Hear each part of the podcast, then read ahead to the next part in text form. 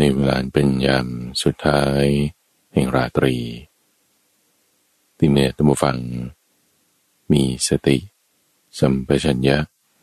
รู้สึกตัวขึ้นแล้วเราก็มาทำสมาธิกันแต่ปัญหามันก็คือว่าเอ๊ะทำไมบางครั้งบางคราวจิตของเรามันก็ไม่สงบในเรื่องนี้พระพุทธเจ้าตอนเป็นโพธิสัตว์ก็ได้เจอปัญหานี้เหมือนกันท่านกล่าวไว้ดังนี้ว่าโกนุโขโหตุโกปัจจโยเยนะเมเนคัมเมจิตังนะปะคันทตินะปะสีทติอะไรหนอเป็นเหตุเป็นปัจจัยที่ให้จิตของเราไม่แล่นไปไม่เลื่อมใสไม่ตั้งอยู่ในเนกขมะไม่หลุดพ้นไปในเนกขมะทั้งๆ ท, ที่เห็นอยู่ว่านั่นสงบนั่นน่ะสิดังนั้นในที่นี้ท่านผู้ฟัง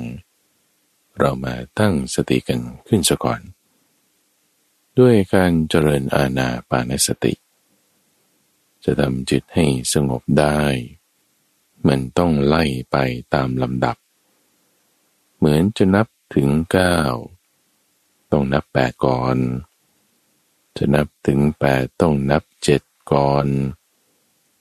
ทุกอย่างมันต้องเริ่มจากหนึ่งมาก่อนเริ่มจากหนึ่งแล้วไปสองได้สองแล้วจึงไปสามได้สามแล้วจึงไปสี่ห้าหกเจ็ดตามลำดับเริ่มจากลมหายใจของเรานี่แหละท่านผู้ฟังเป็นธาตุลมดินน้ำไฟลมลมคืออากาศที่อยู่รอบๆตัวเราที่ถ้ามันเคลื่อนไปเขาก็เรียกว่าลมลมที่เคลื่อนไปด้วยอุณหภูมิที่แตกต่างกันบ้างด้วยความดันความกดอากาศที่แตกต่างกันบ้างลมนั้นพอมันพัดผ่านโดนฝุ่นบ้างโดนไอร้อนไอเย็นก็เรียกว่าลมมีฝุ่นลมไม่มีฝุ่นลมร้อนหรือลมเย็น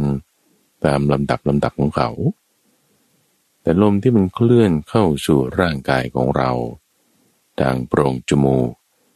เราก็จะเรียกว่าลมหายใจเข้าลมที่เคลื่อนออกจากร่างกายของเราผ่านทางโพรงจมูกเราก็เรียกว่าลมหายใจออกอากาศที่เคลื่อนไปเรียกว่าลมมันก็จะมีการกระทบกันกับสิ่งต่างๆในที่นี้ในโพรงจมูกเราก็จะรับรู้ถึงสัมผัสของลมหายใจได้รับรู้ผ่านทางลมแล้วจิตของเรานี่แหละท่านผู้ฟังที่ไปทำหน้าที่ในการรับรู้คือวิญญาณให้วิญญาณการรับรู้ของเรานั้นมาอยู่กับลมหายใจทำให้อย่างเป็นธรรมชาติธรรมดาไม่ต้องบังคับลมให้แรงให้ค่อยให้เร็วหรือช้าให้ถี่หรือห่างอย่างใดอย่างใดให้เป็นไปตามจังหวะของมันอย่างข้าพเจ้าผู้พูดอยู่นี้ลมหายใจบางทีมันก็ต้องเป็นไปตามจังหวะของการพูดก็ไม่ได้ต้องบังคับว่าต้องหยุดต้องเร็วต้องทีต้องห่างให้เป็นธรรมชาติเวลาเรารู้ดูลมนอกจากไม่ต้องบังคับลมแล้วร่างกายส่วนอื่นๆต่างๆก็ด้วยเหมือนกันท่านผู้ฟังให้ปล่อยอย่างสบายๆไล่มาตั้งแต่ปลายเท้าเข่าโคนขาสะเอวหลังหัวไหล่ศอกมือเท้าจนถึงคอถึงศีรษะถึงใบหน้าทั้งหมดไม่ต้องบังคับไม่ต้องเกรงแต่ให้ปล่อยส่วนต่างๆอวัยวะต่างๆของร่างกายเหล่านั้นอย่างสบายๆท้องหลังไหล่ให้อยู่ในท่าที่สบาย นอกจากไม่ต้องบังคับลมไม่ต้องบังคับส่วนต่างๆของกายแล้วก็ไม่ต้องบังคับความคิดด้วยไม่ต้องบังคับความคิดว่าจะต้องคิดหรือจะต้องไม่คิดหรือจะต้องฟังหรือจะต้องไม่ฟังให้จิตเราอยู่กับลมนะไม่ได้ว่าต้องไปใส่ใจในสิ่งต่างๆเหล่านั้นอยู่กับลมยังเป็นธรรมชาติธรรมดาไม่ต้องบังคับความคิดไม่ต้องเกรงไม่ต้องบังคับกายแค่สังเกตดูเฉยๆธรรมดาธรรมดาเวลาเราสังเกตดูอยู่กับลมสังเกตดูนี่นะมันจะไม่ได้เห็นอย่างเดียวมันจะเห็นหลายอย่างแต่เราอยากจะให้เห็นอย่างเดียวมันจะเริ่มเป็นการบังคับมันจะไม่เป็นธรรมชาติแต่ไม่ต้องมีความอยากใดๆว่าต้องให้ไม่เห็นหรือเห็นไม่ต้องมีความอยากใดๆว่าต้องให้ร่างกายอยู่ในท่านี้หรือท่านั้นเอานะให้ทำอย่างเป็นธรรมชาติถ้าเราไม่ได้จะต้องอยากให้มันเป็นอย่างนั้นหรืออย่างนี้แต่ทำอย่างเป็นธรรมชาติในท่าทางที่สงบสำรวมมีความระมัดระวังไม่บังคับกะเกณฑ์มากเกินไปแต่ก็ไม่ได้ปล่อยปละละเลยจนเสียหายไม่เหลืออะไรเราจะสังเกตเห็นสิ่งต่างๆอย่างเช่นกายของเรานี้จะสังเกตเห็นสัมผัสของลมที่อยู่ในโพรงจมูกของเราได้มันก็จะเป็นประมาณณจุดที่เรารับรู้กลิ่นเวลาเราได้กลิ่นหอมหรือกลิ่นเหม็นของดอกไม้ของอาหารหรือของขยะสิ่งของใดๆมันจะอยู่บริเวณนั้นแหละตามฟังที่เรารับรู้ถึงสัมผัสของลมหายใจของเราได้ตั้งจิตไว้นะที่ตำแหน่งนั้นสังเกตดูนอกจากทางกายความคิดนี้ในทางใจก็ด้วยเหมือนกันที่เราจะสามารถสังเกตเห็นความคิดนึกต่างๆที่มันจะผ่านมายังรวมถึงเสียงที่เข้ามาทางหูยังรวมถึงน้ำหนักของตัวที่เรารับรู้ผ่านทางส่วนต่างๆของร่างกายได้สังเกตดูเนี่ยมันไม่เสียหายอะไรสังเกตดูได้เพราะการรับรู้คือวิญญาณซึ่งเปรียบไว้เหมือนกับยามที่เฝ้าอยู่ที่ประตูตามฟังยามที่เฝ้าอยู่ที่ประตูสังเกตดูคนเข้าคนออกโดยไม่ตามไปเหมือนกันจิตของเรามาอยู่กับลมสังเกตดูเสียงผ่านทางหูรูปผ่านทางตาความคิดนึกผ่านทางช่องทางใจเห็นสิ่งต่างๆโดยไม่ตามไปนี่แหละมันเป็นกระบวนการการแยกแยะทันทีสเต็ปหนึ่งนะแล้วก็ต่อไปสเต็ปสองสเต็ปหนึ่งแค่สังเกตดูสเต็ปสองมันจะเริ่มแยกแยะทำไมถึงแยกแยะได้ล่ะท่านเพราะเวลาที่จิตของเราอยู่ที่ตำแหน่งเดียวในที่นี้คืออยู่กับลมจิตที่มาอยู่กับลมการระลึกได้นั้นคือสติที่ทำไมถึงไม่อยู่กับลมนะเพราะว่าสติหมายถึงเวลาที่เรานึกถึงเรื่องใดเรื่องหนึ่งเช่นบางทีเราเอ้ยเมื่อวานเราไปกินอะไรมานะเออหน้าพ่อแม่เราเป็นยังไงนะหรือเมื่อวานนี้ฉันไปเจอใครมานะแล้วพูดว่าอย่างไรนะสติท่านให้ความหมายไว้ว่าการระลึกถึงสิ่งที่ทำจำคำที่พูดแล้วแม้นานได้แต่ในที่นี้แทนที่เราจะไปนึกถึงเรื่องนั้นเรื่องนี้เรื่องโน้นการที่เรามาระลึกนึกถึงลมนี่แหละจึงเป็นอานาปานสติการระลึกถึงคือสติพอเรามีการระลึกถึงคือสติแล้วหมายถึงจิตสติและลมอยู่ด้วยกันพอจิตสติและลมอยู่ด้วยกัน สิ่งต่างๆที่เราสังเกตเห็นดูนั้นมีอะไรบ้างแน่นอนความคิดนึกเนี่ยมีแน่ไม่ว่าจะเรื่องอดีตอนาคตคนนั้นคนนี้เรื่องงานเรื่องครอบครัวเสียงนี่ก็มีแน่แต่ลืมตาอยู่ด้วยก็เห็นภาพด้วยลักษณะที่พอเรามีสติอย่างนี้แล้วการที่จิตมันจะเพลินไปตามเสียงนั้นการที่จิตจะเพลินไปตามความคิดนั้นมันจะลดลงที่ทำไมถึงลดลงได้เพราะมีสติไงสติและความเพลินตรงข้ามกันมีสติอยู่ตรงไหนพลังความเพลินก็จะลดลงมีความเพลินอยู่ตรงไหนพลังสติก็จะลดลงเราในที่นี้ตั้งสติเอาไว้ความที่จิตจะเพลินไปตามเสียงตามความคิดก็จะลดลงจิตที่มันเพลินไป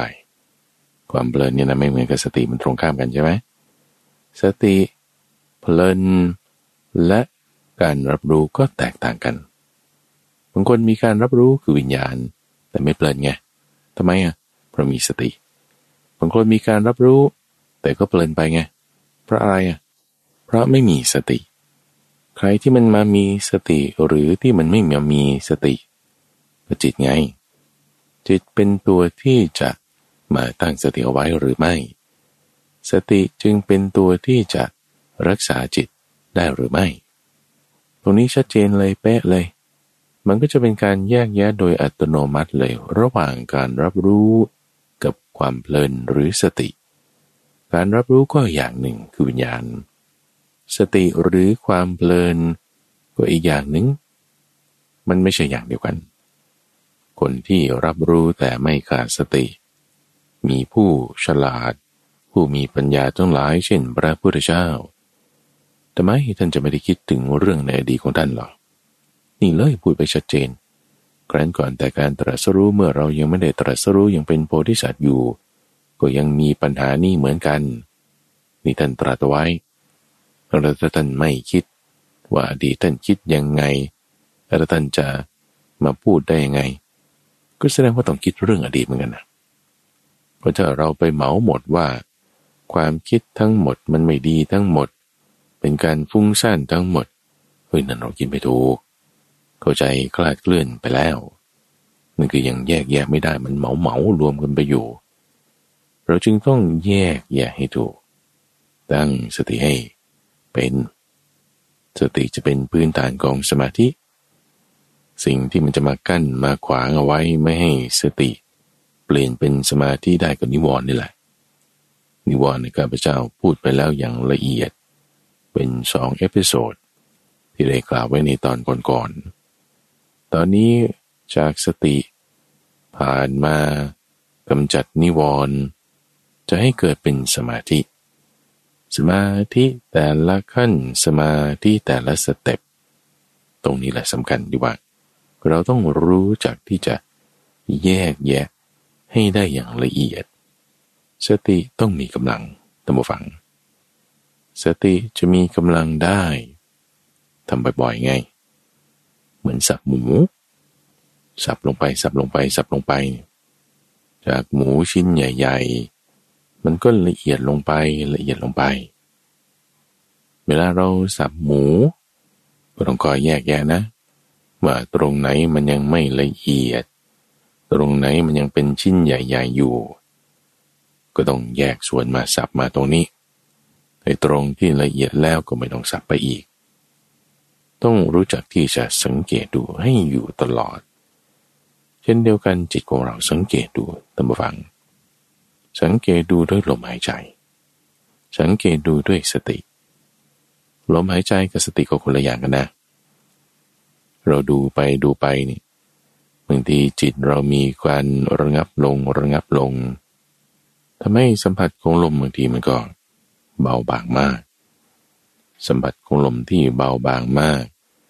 ทำให้บางทีเหมือนกับลมหายใจมันหายไปแต่จริงๆมันก็มีอยู่นั่นแหละแต่แผ่วเบามากให้เราตั้งจิตของเราไว้ที่เดิมสติจิตและลม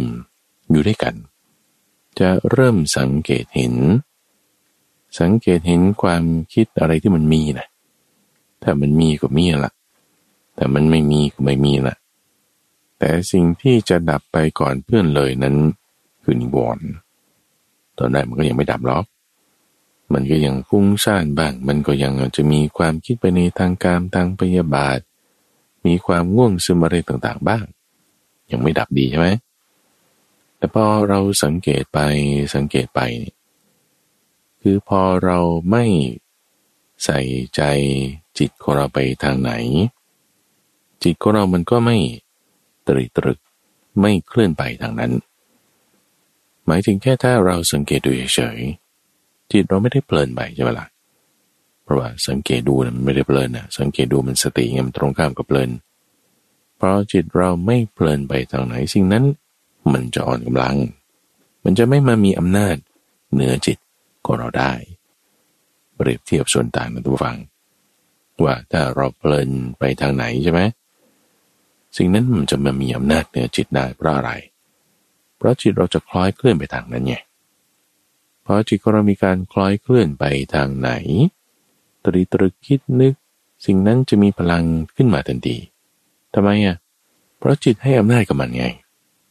จิตของเราให้พลังกับสิ่งนั้นนะสิ่งนั้นจึงมามีอำนาจเหนือจิตของเรานะทุกฝั่ง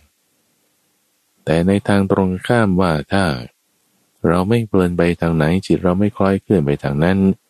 ก็คือจิตเราไม่ให้พลังกับสิ่งนั้นสิ่งนั้นมันจะมามีอำนาจเหนือจิตของเราไม่ได้จิตของเรามันก็จะแค่สังเกตเห็นนะไอ้เจ้าความฟุ้งซ่านเจ้าความง่วงซึมเจ้าความคิดในทางกามทางพยาบาทมันจะอ่อนแรงลงอ่อนแรงลงเพราะอะไร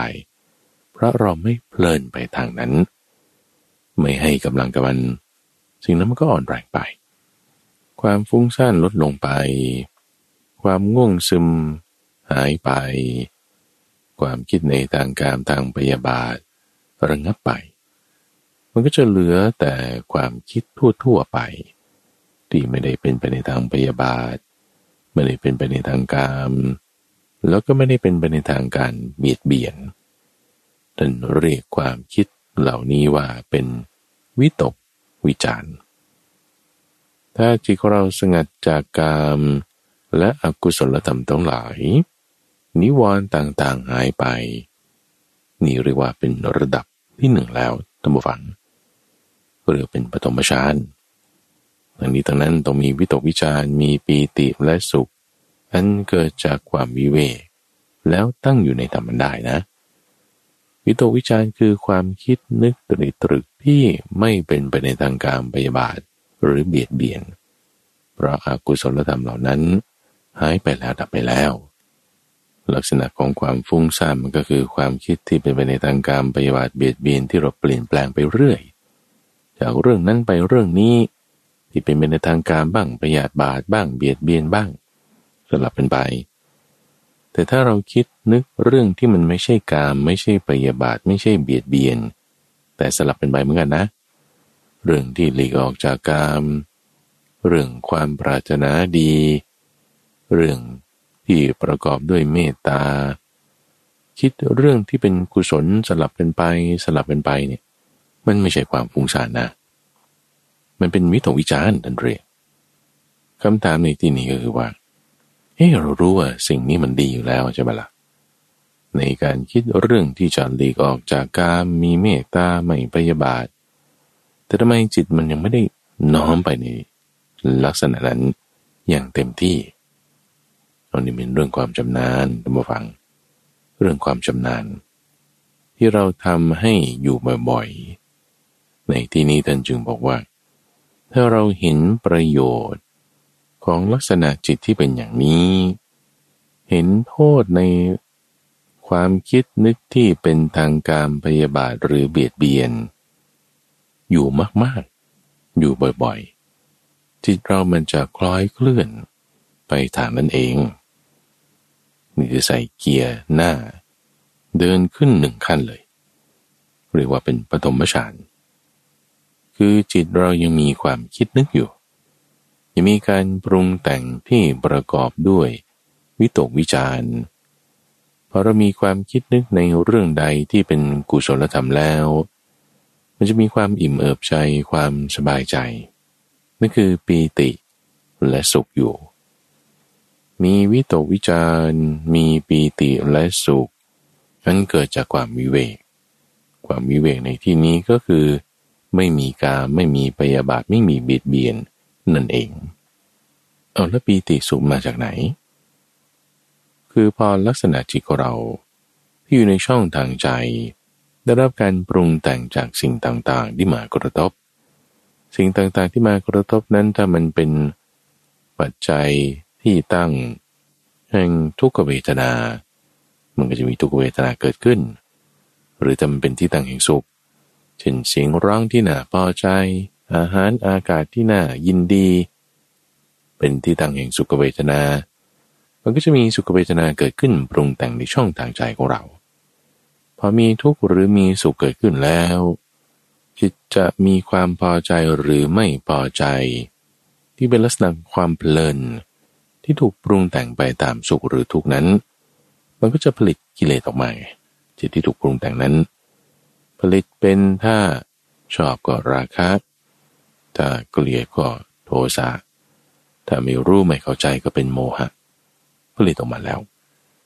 ออกมาก็อยู่ในช่องทางใจนั่นแหละปรุงแต่งกันไปปรุงแต่งกันมานะ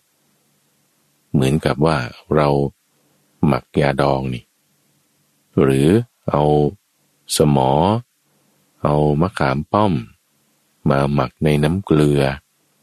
สิ่งที่ออกมามันก็อยู่ในหม้อนั่นแหละก็หมักกันต่อไปอีกนั่นแหละน้ำเกลือทั้งน้ำจากผลไม้ก็หมักกันอยู่ในนั้นทั้งหวานทั้งเค็มทั้งเปรี้ยวก็หมักกันอยู่ในนั้นสิ่งที่ปรุงแต่งมามันก็อยู่ในช่องทางใจของเรานี่แหละปรุงแต่งออกมาอยู่ในช่องทางใจกิเลสราคะโทสะก็อยู่ในนี้ในช่องทางใจถ้ามันมีสิ่งไหนมากจิตมันไปก้าวลงโดนตรงไหนมันก็เป็นไปตามอารมณ์นั้นโกรธบ้างอยากบ้างสบายบ้างเครียดบ้างยิ้มแย้มบ้างง่วงบ้างมีหมดแต่ที่นี้ถ้าบอกว่าเรากำจัดไอ้เจ้าสิ่งที่เป็นอกุศลธรรมออกไปซะโดยการจัดระเบียบให้กับจิตของเราด้วยสติที่ตั้งขึ้นจากการใช้ลมหายใจเป็นเครื่องมือสงัดจากกามสงัดจากอกุศลธรรมทั้งหลายหมายถึงสิ่งสกปรกเครื่องปรุงแต่งไปในทางอกุศลที่อยู่ในช่องทางใจนั้นมันระงับไปหายไปจางกลายไปสิ่งที่เป็นกุศลคือวิตกวิจารความคิดนึกในเรื่องดีๆสติสัมปชัญญะมีเกิดขึ้นแล้ว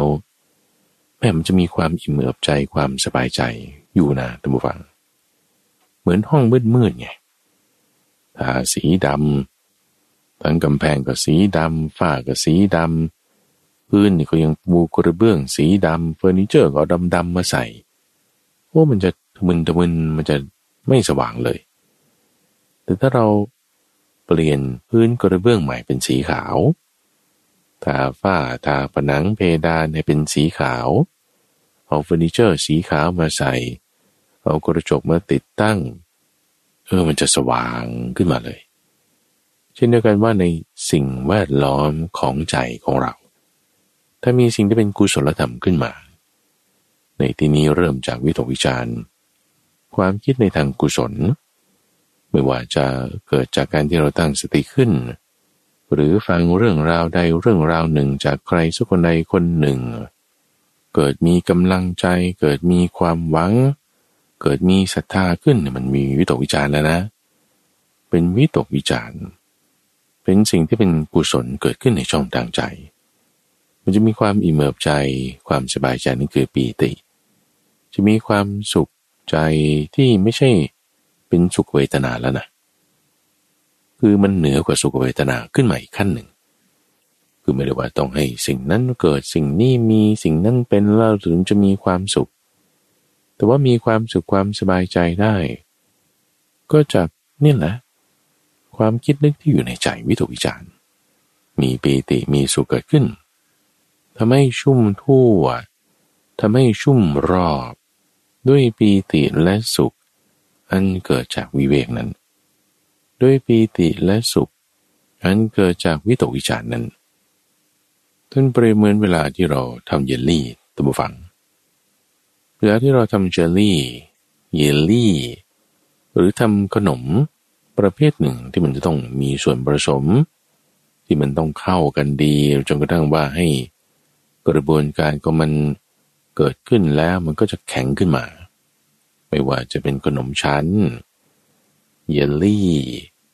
หรือขนมถ้วยขนมใส่ไส้ขนมหมกมันต้องเข้ากันนะส่วนผสมนะถ้าบอกว่ามันไม่เข้ากันเนี่ยมันไม่ solidify ขึ้นมามันไม่เป็นชิ้นมันไม่เป็นก้อนขึ้นมาข้าพเจ้าเคยเห็นขนมชั้นที่มันมันไม่เป็นชั้นนะแต่บางมันยุ่ยๆออกมันจะแตกออก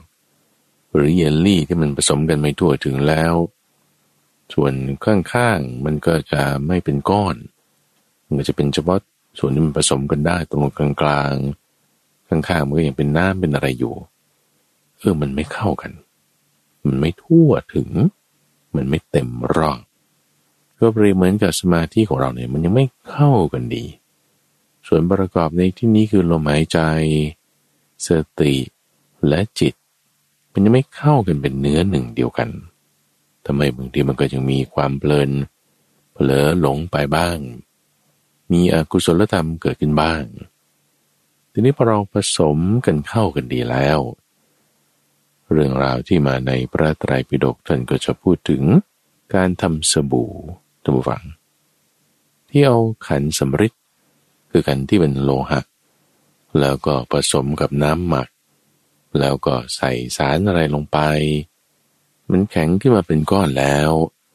ก็จะเป็นสบู่ก้อนแข็งขึ้นมาไว้ชำระล้างสิ่งต่างๆได้ซักผ้าได้ไม่รั่วไหลออกมาเป็นน้ำเป็นหยดแต่เป็นก้อนเป็นชิ้นเข้ากันเช่นเดียวกันว่าถ้าจิตของเราตั้งสติไว้อย่างดีมีสติจิตและลมเข้ากันแล้วความคิดนึกที่เกิดขึ้นเหลือแต่วิตกวิจารณ์ไม่มีความคิดในทางการปฏิบัติเบียดเบียนแล้วก็จะมีปีติมีสุขเกิดขึ้นในกายของเราชุ่มทั่วไปหมดไม่มีส่วนใดส่วนหนึ่งของกายที่ปีติและสุขอันเกิดจากวิเวกไม่ถูกต้องแล้วไม่ได้มีเลยนี้แหละตัวฟังคือฌานที่หนึ่งเป็นปฐมฌานเกิดขึ้นจากการที่เราตั้งสติของเราไว้จิตของพระพุทธเจ้าตอนเป็นโพธิสัตว์ยังไม่ได้ตรัสรู้จากที่ทำไม่ได้แบบไม่เป็นเลยไปเลยแบบสมาธิไม่ได้เสื่อมไม่สงบแต่ไปมีนิวรณ์มากพยายามจะทำแล้วมันก็ไม่ไปพยายามแล้วพยายามอีกก็ยังไม่ได้เอ๊ะทำไมทำไมโอ้เพราะว่ายังไม่เห็นโทษในนิวรณ์ในกามยังไม่เห็นประโยชน์จากฌานที่หนึ่งจากการที่มีแต่วิตกวิจารณ์ไม่มีความคิดในทางกามอย่างอื่นๆคือบางคนเนี่ยมันก็จะแบบเออเดี๋ยวไปกินนั่นนั่นเดี๋ยวไปดูอันนี้ยังมีความคิดนึกไปในทางกามอยู่ไงคือว่าสิ่งนั้นมันมีประโยชน์แต่ว่าถ้าเห็นโทษแล้วนะโอ้กามนี่มีทุกข์มากมีโทษมากทำให้เกิดความเดือดร้อนมากโทษในกามมีมากเป็นอย่างยิ่งใครครวญตรีตรึกโอ้เหมือนแผ่นหนังมันจะต้องมารับให้เขาตีเขาทุบโอ้เหมือนกับกระดูกที่ไม่มีเนื้อติดอยู่เลยไปแทะกระดูกมันก็ไม่อิ่มแล้วได้แต่กินน้ำลายตัวเองมีโทษเหมือนกับนกคาบชิ้นเนื้อมานกตัวอื่นเห็นก็จะตามโฉบคอยจิกคอยโฉบให้ปล่อยให้คายมันก็ได้รับความทุกข์แน่นอนเห็นโทษแล้วนึกถึงทุกข์ที่จะเกิดขึ้นก็ว่าคนเราเนี่ยทำไมมันจะไม่รักสุขเกลียดทุกข์ใช่ไหมล่ะใครๆก็รักสุขเกลียดทุกข์นั้นน่ะโอ้ยไม่เอาดีกว่าไอ้เจ้าความคิดในทางกามในทางอกุศลไม่เอาไม่เอามันมีทุกข์มากมีสุขน้อยมาเอาประโยชน์เอาสุขจากเนกขมานี้ดีกว่าฌานที่หนึ่งนี้ดีกว่าลักษณะการใกล้กรวนแบบเนี่ยท่านผู้ฟัง คือโยนิโสมนสิการโยนิโสมนสิการการใคร่ครวญโดยแยบคายคือใช้ธรรมชาติของจิตเอาชนะตัวมันเองใช้ธรรมชาติของจิตที่มักจะคล้อยเคลื่อนไปตามอารมณ์ต่างๆแน่นอนคือความอยากทุกประการเอาความอยากมาชนะความอยากอะเอาความอยากคือรักสุขเกลียดทุกข์ใช่ไหมจิตทุกคนเป็นอย่างนั้นไม่อยากได้ทุกข์อยากได้สุขสุขก็กามไงมันเห็นชัดเจนง่ายๆแต่พอเรามาใคร่ครวญด้วยปัญญาโดยแยบคายว่าโอ้จริงๆมันไม่ใช่สุขนี่มันโทษมากมันมีทุกข์มากจนทุกข์และโทษนี่พูดกันรวมกันไปหมดแต่ไอ้สมาธินี่มีสุขมากมีประโยชน์มากโทษน้อยที่จะว่าเบื่อโอ้ยไม่อยากทำทำไม่ได้นั่นคือไม่แยบคายทำไม่เป็นพอไม่แยบคายไม่เข้าใจมันเลยเอาชนะกำลังธรรมชาติทวนกระแสของจิตไม่ได้มันจึงเป็นการฝืนมันจึงเป็นความลำบากมันจึงต้องเป็นความอดทนอดกลั้นอย่างมากซึ่งมันก็ยากอยู่แต่พอมีการใกล้กรนโดยแยบคาย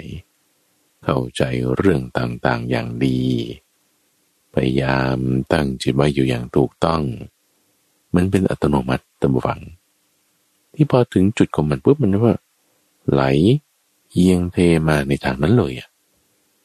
พอเราใกล้กรุณโดยแยบคายถึงโทษของการพยาบาทและเบียดเบียนให้เห็นประโยชน์ของสิ่งที่เป็นสุขจากในภายในเป็นเนกขมะจิตมันก็คลอยเคลื่อนไปเลยจึงสามารถสงัดจากกามสามารถสงัดจากอกุศลธรรมทั้งหลายเข้ากันหมดเหมือนกับสบู่เหมือนกับขนมชั้นเหมือนกับขนมถ้วยที่ส่วนประกอบก็มันเข้ากันหมด consistency เป็นนั่นเดียวกันเป็นชิ้นเนื้อเดียวกันจากที่มันเป็นของเหลวแยกกันได้อยู่ตอนนี้มันเข้ากันหมดแล้วเหมือนกันจิตของเรานี่มันมีความนุ่มนวลอ่อนเหมาะเกิดขึ้นจากการที่เราแค่มาสังเกตดูลมหายใจของเราความคิดนึกเนี่ยมันไม่แตกแปลกแยกกันไปเลยมันเข้ากันได้หมดเพราะเป็นกุศลธรรมเหมือนกันไงทีนี้ต่อไปก็คือว่าบางทีบางครั้งปัญหาที่มันเกิดก็คือไอ้ความคิดนึกมันมีวบวบแบมแบมที่ไปคิดในทางกามทางพยาบาทหรือเบียดเบียนบ้างแหมมันเข้ากันอยู่ก็จริงแต่บางทีบางส่วนมันหลุดหลุดออกมาอย่างนี้นะบางทีบางส่วนมันยังแตกแตกหลุดออกมาอย่างนี้นะเอ๊ะทำยังไงบางทีเราคิดเรื่องที่เออฉันเคยไปให้ทานที่นั่นจัดงานกฐินที่นี่ป่าป่าที่โน่นแหมดีมากเลยคิดนึกทีไรก็จิตใจเป็นกุศลแต่บางทีมันก็จะคิดถึงโอ้คราวนั้นเราไปเหนื่อยขนาดนี้แล้วก็เป็นโรคนี้ด้วยท้องเสียด้วยไอ้ความคิดที่เป็นอกุศลบางทีมันมาแวบขึ้นมาอกุศลไม่ใช่ทุกข์นะแล้วกุศลนี่ก็ไม่ได้มาความว่ามันคือสุขนะมันคนละอย่างกันนะทุกข์เกิดกุศลก็ได้แต่เพราะว่าเรารู้จักอดทนสุขเกิดอกุศลก็ได้ถ้าเรามัวแต่เพลินไปลุ่มหลงไปคือบางทีนึกถึงความสุขแล้วมันเพลินน่ะนะนั่นแหละมันมีอาพาธเกิดขึ้นแล้วเหมือนคนมีสุขภาพดีไม่ได้เจ็บไข้ได้ป่วยอะไรแม้แต่บางทีมันปวดไหล่บางทีมันปวดเข่าเวลาเดินในบางท่าแม้นั่นเป็นอาพาธที่มาคอยแทรกแซงอยู่นะนี่นะนั่นก็คือเราได้ชาหนึ่งแล้วไม่ได้คิดเรื่องการปฏิบัติเบียดเบียนแล้วแต่บางทีมันยังกลับมาบางเป็นครั้งเป็นคราวท่านจึงแนะนำว่าให้ทำยิ่งขึ้นไปทำยิ่งขึ้นไปคือแทนที่ว่าจะคิดเรื่องดีๆงั้นไม่ต้องคิดมันเลยเออถ้าไม่ต้องคิดมันเลยเนี่ยแล้วไอ้เจ้าความคิดในทางอกุศลมันเกิดไม่ได้แน่มันก็จะไต่ขึ้นไปตามลำดับละจากที่ไม่มีฌานไม่มีสมาธิเลย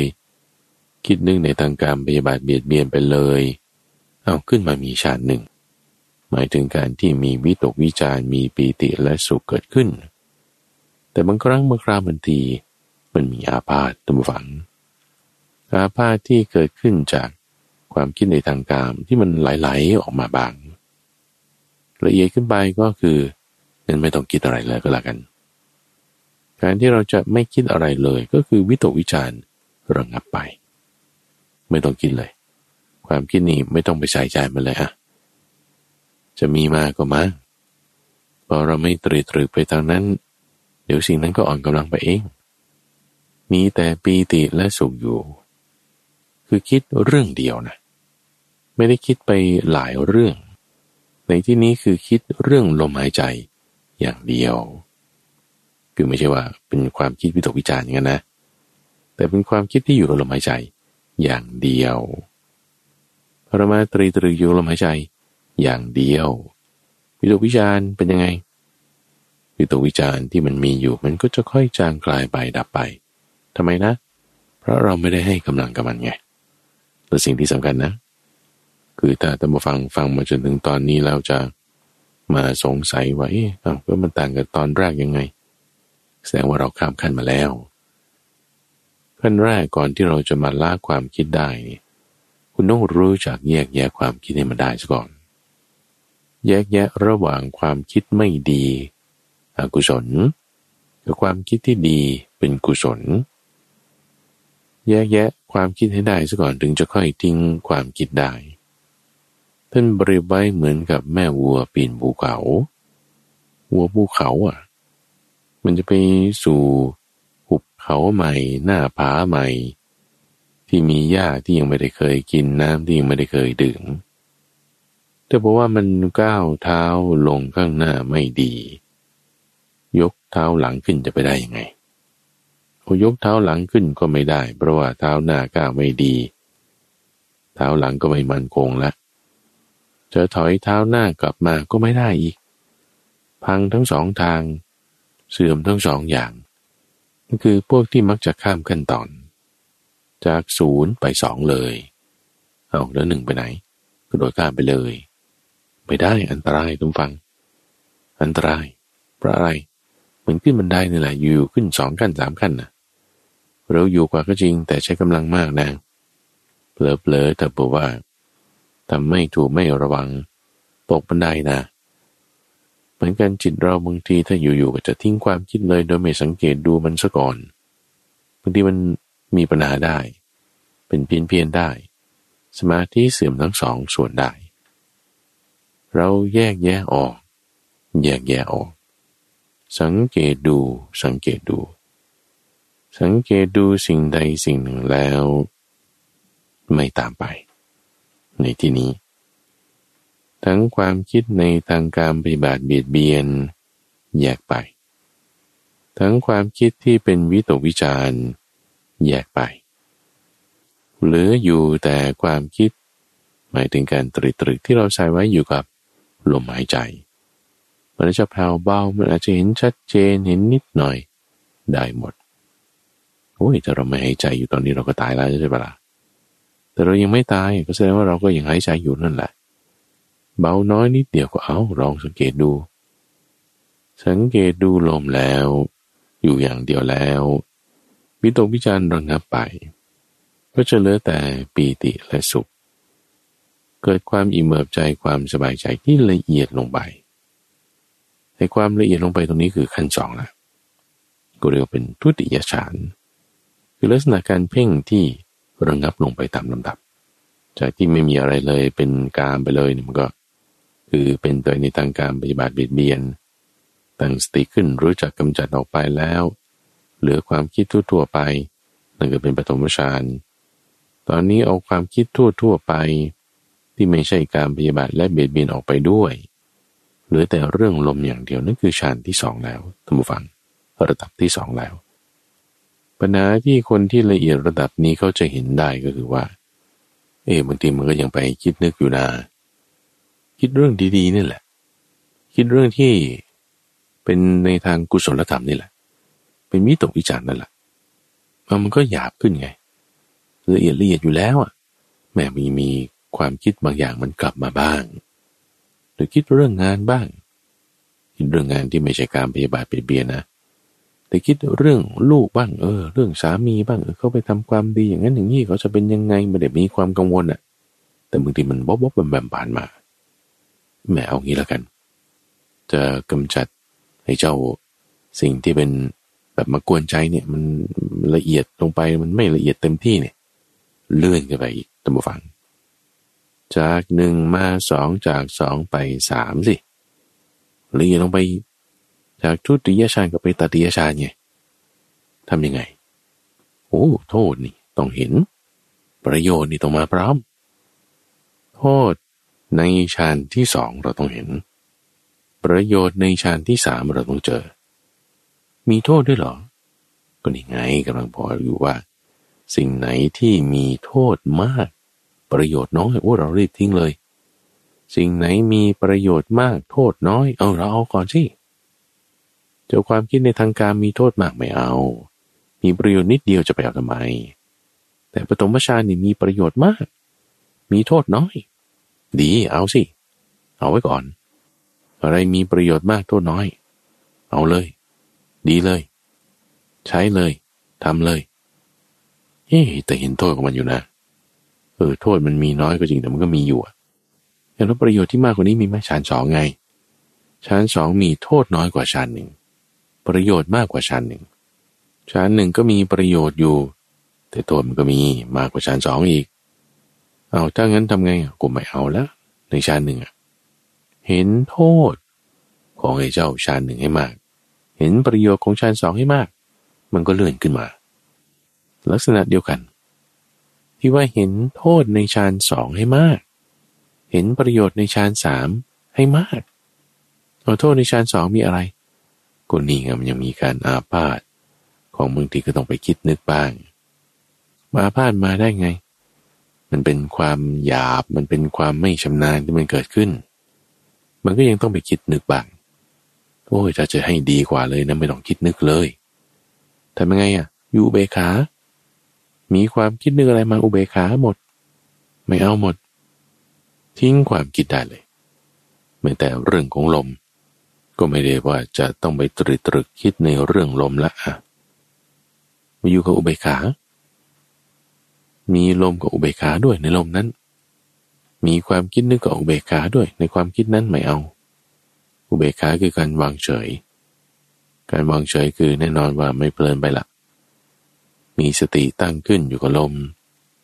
แล้วก็ให้กำหนดความรู้สึกที่เป็นอุเบกขาคือการวางเฉยเอาไว้ด้วย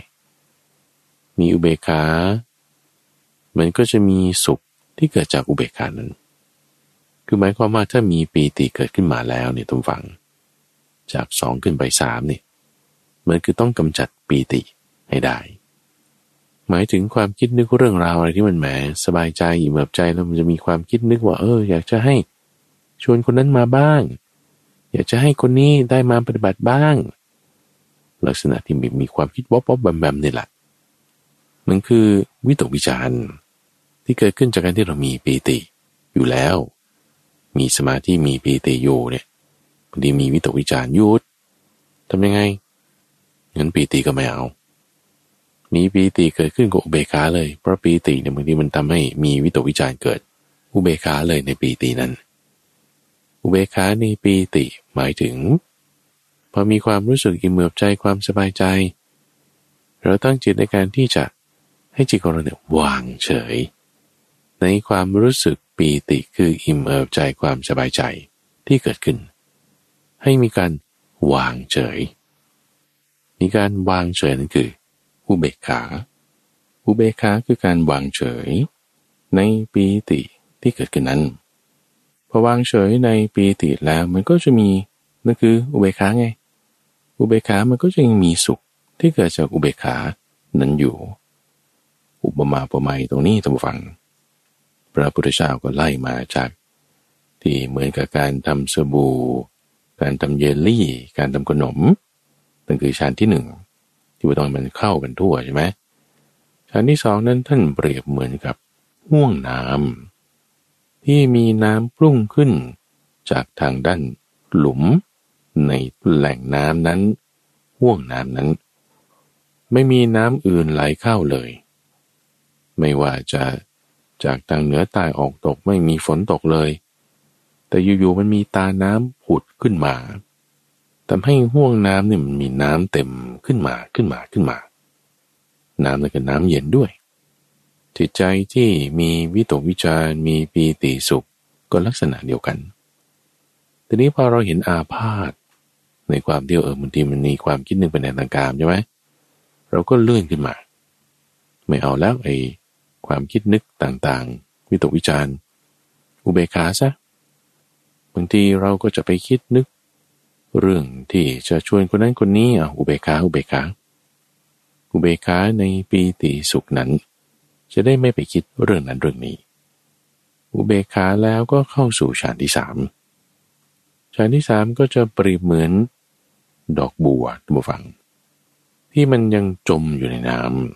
ำทั้งรากทั้งลำต้นทั้งดอกของมันยังอยู่ใต้น้ำไม่มีส่วนใดที่โผล่พ้นน้ำเลยน้ำเต็มไปหมดท่วมไปหมดเหมือนจิตของเราที่ประกอบด้วยอุเบกขาอย่างเดียวไม่มีวิตกวิจารไม่มีปีติเลยมีอุเบกขาแต่มันก็ยังจะมีสุขที่เกิดจากอุเบกขานั้นด้วยที่มันยังมีอยู่แน่นอนว่ามันก็เป็นอุเบกขาสุขที่พอเรามีสุขที่อยู่จากอุเบกขาด้วยนี่ลักษณะฌานที่สามแล้วไม่มีปีติละวิตกวิจารนี่ผ่านไปแล้วจะมีความคิดนึกเรื่องใดนี่ไม่มีเลยแต่ว่าพอมีสุขที่เกิดจากอุเบกขาเนี่ยบางทีมันก็ยังมีความอิ่มเอิบใจความสบายใจหลุดหลุดมาอยู่มันยังมีความหยาบอยู่บ้างในบางจุดยังมีความที่แหมมันเป็นอาพาธนะเหมือนอาพาธของกายของเราแต่ว่าแหมผิวหนังนี่มันเนียนเรียบเลยแหมมันมีกระอยู่ตรงนี้นิดนึงนะแหมมันเป็นอาพาธนิดนึงนะเออจิตเรามีอุเบกขาแล้วแม้แต่มันยังมีปีติที่มันโผล่มาบ้างนะนี่แหละจะทำไงอ่ะกำจัดสุขเลยสุขนั้นก็ไม่เอาอุเบกขาแม้ในสุขนั้นด้วยก็จึงเหลือแต่อุเบกขาล้วนๆทำอุเบกขาให้มันละเอียดลงทำยังไงอ่ะก็รู้อยู่ว่าอันนี้มันดีแต่ทำไมจิตมันไม่ไปจิตมันไม่ไปเพราะว่าไม่เห็นโทษต้องทำการใคร่ครวญโดยแยบคายใช้ตัณหานี่แหละมากำจัดตัณหาใช้ลักษณะธรรมชาติของจิตมาทำจิตให้บริสุทธิ์เองทุกคนน่ะมันก็รักสุขเกลียดทุกข์กันทั้งนั้นน่ะใช่ปะล่ะอะไรที่มันสุขเพิ่มขึ้นอะไรที่มันทุกข์ลดลงอ่ะก็นี่ไงให้ใคร่ครวญโดยแยบคายสิ่งที่เป็นสุขเพิ่มขึ้นทุกข์ลดลงคือโทษของมันมีอยู่ในอะไรในความสุขเพราะมันเอาปีติมาด้วยประโยชน์ของสิ่งที่ไม่เป็นสุขคืออุเบกขาล้วนๆมีอยู่เพราะมันไม่เอาโทษคือปีติมาด้วยเออมันมีประโยชน์กว่าแล้วนี่ละเอียดกว่าด้วยนี่ใช่เราเห็นประโยชน์คือความดีในข้อนี้เราเห็นโทษคือความไม่ดีในข้อนี้คือประโยชน์และโทษมันอยู่ที่เรามุมมองเรามีมุมมองในข้อนี้อย่างไรอย่างไรเช่นว่าถ้าคนที่เขาไม่รู้จักธรรมะกินเป็นนักเลงหัวไม้ชอบโกงชอบขโมยมันก็จะเห็นประโยชน์ของการโกงการขโมยเห็นโทษของการต้องทำงานหนักเขามีมุมมองในชีวิตอย่างนั้นนี่คือลักษณะคนโง่คนบานทุกคนมีมุมมองมีทิฏฐิมีความเข้าใจอย่างใดอย่างหนึ่งเสมอเป็นมุมมองของตนของตนด้วยมุมมองนั้นๆมันก็จึงทำให้เกิดประโยชน์เกิดโทษที่แตกต่างกันว่าถ้าคนฉลาดเข้าใจสิ่งใดๆถูกต้องก็หลีกเลี่ยงสิ่งที่เป็นโทษได้เพราะความเข้าใจถูกของตนแต่คนโง่บางทีเข้าใจผิดพลาดคลาดเคลื่อนก็หลีกเลี่ยงสิ่งที่เป็นโทษไม่ได้เพราะความโง่คือคนบานของตนเราเป็นผู้ฉลาดนะท่านผู้ฟังคือข้าพเจ้าคิดว่าไม่มีใครอยากโง่นะเกิดมาในโลกนี้ก็อยากฉลาดกันทุกคนนะแต่ว่าจะฉลาดหรือโง่จริงๆมันก็อยู่ที่ว่าคุณจริงๆมันเป็นยังไงอ่ะคุณทำตามคนที่เขาฉลาดหรือโง่อย่างไรอย่างไรล่ะนี่มันสำคัญตรงนี้ ก็เรามีคนฉลาดคือพระพุทธเจ้าที่ท่านก็โง่มาก่อนนั่นแหละผิดพลาดมาก่อนมันจึงทำให้ถูกได้ก็โง่มาก่อนแล้วมันถึงจะฉลาดได้ก็ทำให้เป็นก่อนแล้วมันจึงจะค่อยเป็นขึ้นมาเราเห็นเข้าใจให้มันถูกตามกระบวนการที่เป็นการตรีตรึกที่เป็นการใคร่ครวญที่เป็นการโยนิโสมนสิการคือปัญญามันทำให้เกิดสมาธิได้อย่างนี้ไงท่านฟังปัญญาอบรมสมาธิสมาธิเองก็เป็นฐานให้เกิดปัญญาเหมือนกันนะเราใคร่ครวญให้ถูกนี่คือโยนิโสมนสิการสมาธิก็เกิดขึ้นมีสมาธิเกิดขึ้นแล้วเราก็จะเห็นอะไรละเอียดละเอียดได้เพิ่มขึ้นจากการที่ว่าโอ้สิ่งนี้มันเป็นอาพาธนั่นนี่นะเอออาพาธแล้วมันจะทำยังไงเอาด้วยสมาธิมันจึงจะให้เกิดปัญญาได้ปัญญาให้เกิดสมาธิได้สมาธิให้เกิดปัญญาได้การที่มันจะ break through เข้าไปการที่มันจะทะลุทะลวงถึงขั้นต่อไปนี่การที่มันจะกำจัดสิ่งที่เป็นอกุศลธรรมที่เกิดขึ้นมาแล้วให้ออกไปนี่มันต้องใช้ปัญญาการที่เราจะมามีฐานของจิตให้มันตั้งมั่นแน่วแน่มั่นคงอยู่ได้ต้องใช้สมาธิมันต้องไปด้วยกันตั้งหวังละเอียดลงไปละเอียดลงไปจิตที่พอเราเหลืออุเบกขาล้วนๆหมายถึงความสุขที่เกิดขึ้นนั้นเราก็วางเฉยในความสุขนั้นด้วยจากสามก็ขึ้นไปสี่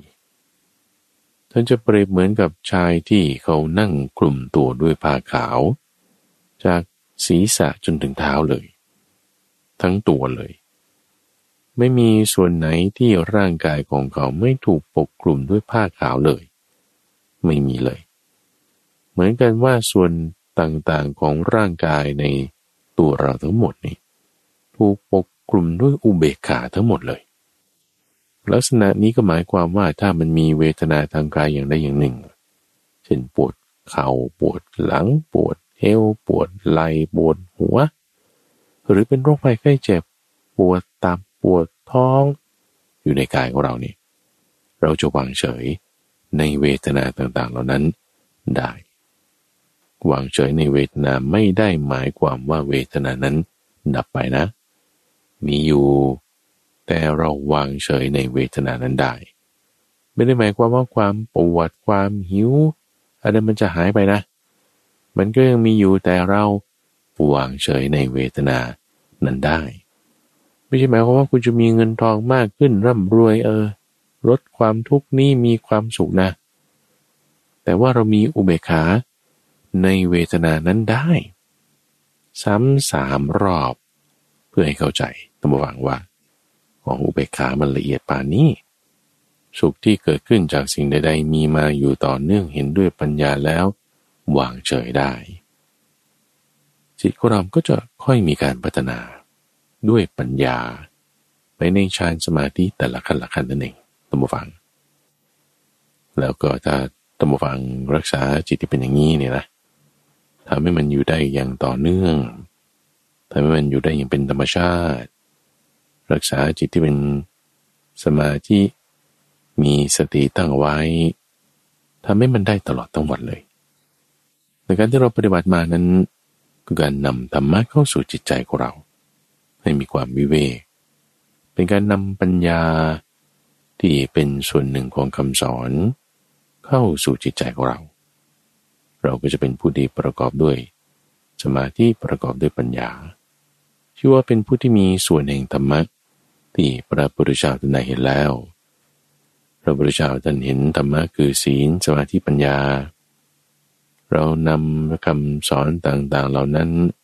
มาปฏิบัติก็ชื่อว่าเป็นผู้ที่ได้รับพรจากพระพุทธเจ้าได้รับพรคือศีลสมาธิและปัญญานั้นๆนั่นเองและที่ท่านได้รับฟังจบไปนั้นคือช่วงจิตตวิเวกเป็นการฝึกทำจิตให้มีความสงบมีความวิเวกหลีกเร้นในรายการธรรมรับอรุณทางสถานีวิทยุกระจายเสียงแห่งประเทศไทยรายการนี้ผลิตโดยมูลนิธิปัญญาภาวนาท่านสามารถติดตามรับฟังได้ตั้งแต่เวลาตีห้าถึงหกโมงเช้าทางสถานีวิทยุกระจายเสียงแห่งประเทศไทย หรือว่าในระบบพอดแคสต์ในเครื่องเล่นที่มีแอปพลิเคชันหรือทาง YouTube Channel Facebook Fanpage เราก็มีให้ติดตามรับฟังกันข้าพเจ้าพระมหาไพบูลย์อาภิปุณโญและพบกันใหม่ในวันพรุ่งนี้เจริญพร